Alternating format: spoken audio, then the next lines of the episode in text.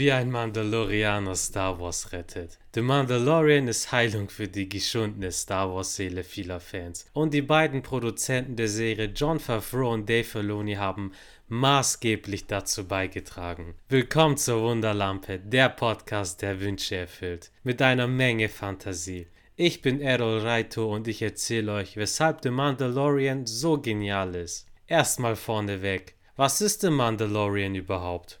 Für diejenigen, die die letzten zwölf Monate auf Tatooine in einem Salak-Pit gehaust haben, fasse ich es nochmal kurz zusammen. The Mandalorian ist eine Live-Action-Serie, die seit 2019 auf Disney Plus erscheint und zeitlich nach Star Wars Episode 6 die Rückkehr der Jedi-Ritter spielt. Ihr titelgebender Hauptcharakter ist ein mandalorianischer Kopfgeldjäger. Mit anderen Worten, das ist die Serie, woher die ganzen Baby-Yoda-Memes kommen. Live-Action heißt, dass die Serie mit echten Schauspielern daherkommt und im Vergleich zu The Clone Wars oder Rebels nicht komplett animiert ist. Und damit kommen wir auch schon zu dem, was die Serie ausmacht. Ihr ausführender Produzent heißt Dave Filoni der Mann, der für die besten Folgen von The Clone Wars und Rebels mitverantwortlich ist. Das merkt man an den vielen Details, die eingebaut sind und nicht zuletzt die Liebe, die viele Figuren bekommen. Einer der größten Kritikpunkte der Sequel-Trilogie, insbesondere Episode 9, der Ausstieg Skywalkers, ist, dass sich alles wie ein Medley anfühlt. Das heißt, Aneinanderreihung von Charakteren, Zitaten, Anspielung und sogar ganze Handlungssträngen, die herzlos reingeklatscht wurden, mit dem schwachen Versuch, jeden, der mal einen Star Wars-Film gesehen hat, abzuholen. So lässt der Film einen dann am Ende zurück, wie bei einem Medley.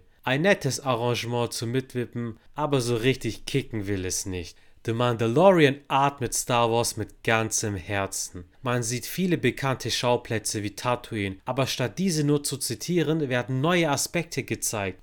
Beispielsweise gibt es eine Episode, in der die Tuskenräuber, auch Sandleute genannt, eine maßgebliche Rolle spielen und sie diesmal nicht nur als blutrünstige Killer dargestellt werden. Der Mandalorianer kommuniziert mit ihnen und sie versuchen zusammen einen Grey Dragon zu erledigen. Das sah man zuletzt im legendären Spiel Knights of the Old Republic. Man sieht der Serie einfach an, dass die kreativen Köpfe um Dave Filoni und John Favreau Star Wars mit jeder Faser lieben und leben. Sie erschaffen eine lebende, atmende Welt, in der man verweilen möchte. Auf einen Drink in der Kantine, eine Tintenfischsuppe auf dem Planeten mit den Aliens, die alle wie Admiral Akbar aussehen. Und ganz sicher wird irgendwo eine Runde Pasak gespielt. Ich muss nur noch einmal genauer hinschauen. Hm, wie die blauen Oreo-artigen Kekse wohl schmecken? John Favreau kennt man als Schöpfer der ersten beiden Iron Man-Filme, die von uns das geliebte Marvel Cinematic Universe losgetreten haben. Das Besondere an den ersten Iron Man-Film war die Chemie zu den Figuren untereinander, samt ihren Ecken, Macken, Kanten und liebevollen Charaktereigenarten. Das gleiche findet man in The Mandalorian, wenn Grogu aka Baby Yoda wieder hungrig wird und Mando ihn daran hindern muss, weitere wertvolle Bruteier einer seltenen Froschspezies zu verspeisen. Die Serie wird aber nie zu albern und fühlt sich sehr oft sehr erwachsen an. Bösewichte wie der imperiale Moff Gideon, grandios verkörpert von Giancarlo Esposito, den man als Drogenbaron Gas Fring aus Breaking Bad kennt müssen sich vor legendären Größen wie Peter Cushings Großmoff Tarkin nicht verstecken. Ich persönlich feiere es, dass sich das Star Wars-Universum diesmal wie ein großes Ganzes anfühlt. Es werden Bezüge zu den Klonkriegen gezogen und dem Fall des Imperiums. Beide Ereignisse tragen schwerwiegende Folgen und werden ergänzt durch uns weniger bekannte Ereignisse, wie die Säuberung Mandalors. Nichts wirkt hingeklatscht oder fühlt sich fehl am Platz an. Mit anderen Worten, wenn ihr The Clone Wars gefühlt habt, dann werdet ihr eine unnormale Geilheit beim Schauen von The Mandalorian empfinden. Allein die Death Trooper, die hat man zum ersten Mal und zuletzt in dem uralten Pixel Star Wars Spiel gesehen. Und die werden jetzt einfach hier fortgeführt und Kanon gemacht. Einfach cool. Man merkt Dave Filoni und John Favreau, die bluten einfach Star Wars mit jeder Pore.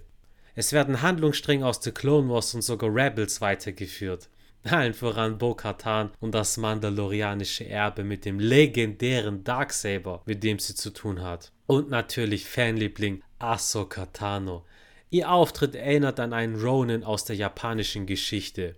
Ronin waren herrenlose Samurai. Wenn man den Jedi-Ort mit den Samurai vergleicht, dann passt das zu Ahsoka, die die Jedi verlassen musste und nun ihren eigenen Weg geht.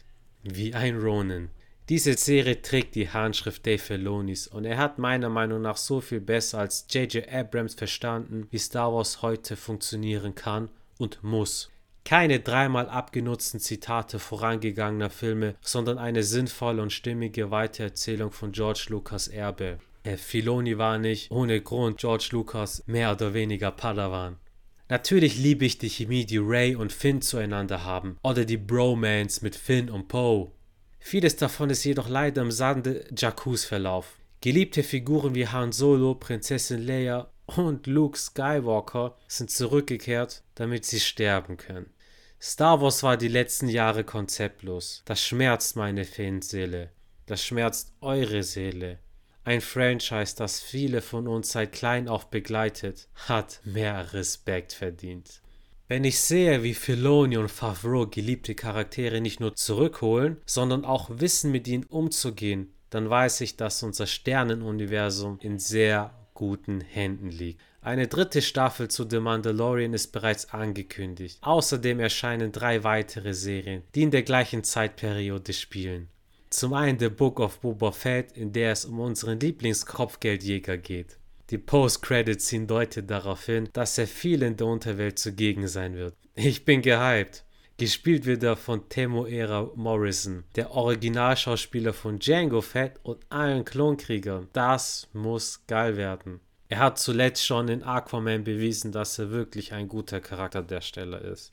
Ich persönlich hoffe auf ein tödliches äh, Duell zwischen äh, Boba Fett und Cat Bane, einer meiner Lieblingsschurken. Und generell wünsche ich mir auch die anderen Kopfgeldjäger zurück, die wir noch alle aus The Clone Wars kennen. Luke Skywalker hatte seinen legendären Auftritt in The Mandalorian und stellt euch mal vor, Han Solo hätte einen in The Book of Boba Fett. Die beiden haben eh noch eine Rechnung miteinander offen. Die andere Serie heißt schlicht Ahsoka und ihr könnt euch denken, um wen es geht. Als wäre ihr erster Live-Action-Auftritt in The Mandalorian nicht schon geil genug, bekommt sie nun sogar ihre eigene Serie. Phänomenal gespielt von Rosario Dawson freue ich mich auf ihre Rückkehr. Und ich lege meine Hand in Darth Vaders Lichtschwert nähe, wenn nicht auch noch groß Admiral Thrawn als ihr Endgegner auftreten wird. An alle Rebels-Fans da draußen. Es könnte gut möglich sein, dass sie auf der Suche nach Ezra Bridger sein wird, da sein Schicksal noch unbekannt ist. Die dritte Serie im Bunde heißt Rangers of the New Republic, in der es um die titelgebende neue Republik gehen wird. Die Serie spielt nach dem Sieg der Rebellenallianz über das galaktische Imperium und dem Aufbau der neuen Republik. Wie bereits in The Mandalorian thematisiert, ist das Imperium jedoch noch nicht ganz vernichtet und im Geheim gründet sich die erste Ordnung. Im sogenannten Outer Rim der Galaxis gibt es nach wie vor imperiale Vertreter und Veterane, die ihr Unwesen treiben. Rangers of the New Republic wird sich vermutlich um die Herausforderung der neuen Republik drehen, in dieser Zeit für Recht und Ordnung zu sorgen. Und wenn da nicht eine bestimmte Lea Organa ihre Finger im Spiel hat, dann weiß ich auch nicht. Die Serie bildet mit den anderen Star Wars Serien, Ahsoka und The Book of Boba Fett einen gemeinsamen Handlungsstrang, welcher sich in künftigen Episoden von Mandalorian gipfeln soll. Das ist der Weg. Und er gefällt mir. Gefällt er auch euch? Habt ihr The Mandalorian schon gesehen und falls ja, was ist eure Meinung dazu? Was aus Legends und dem Expanded Universe fehlt eurer Meinung nach noch? Schreibt es mir unbedingt in die Kommentare auf Instagram oder Twitter unter dem Hashtag Frag die Lampe. Was sind eure Wünsche für zukünftige Podcast-Folgen? Mehr zu den Prequels oder vielleicht eine Analyse zu der sehr polarisierenden Sequel-Trilogie? Mir persönlich juckt es auch ungemein in den Fingern, mal ein Special über Star Wars Vater George Lucas zu machen.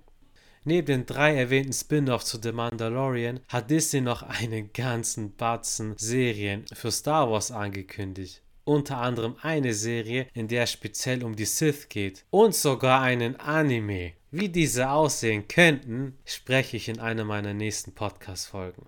Stay tuned. Und Anime ist das Stichwort an all meine Otakus da draußen. Ab jetzt fangen die Anime-Wochen auf diesem Kanal an. Das heißt, dass euch in den nächsten Wochen viel Manga und Anime-Content erwartet. Den Anfang macht das kommende Kapitel 4, in dem ich euch die Faszination von Anime näher bringe und ich erörtere da, was Son Goku und Heidi gemeinsam haben. Das ist mehr als ihr denkt, glaubt mir. Also seid gespannt. In diesem Sinne, möge die Macht mit euch sein. Immer.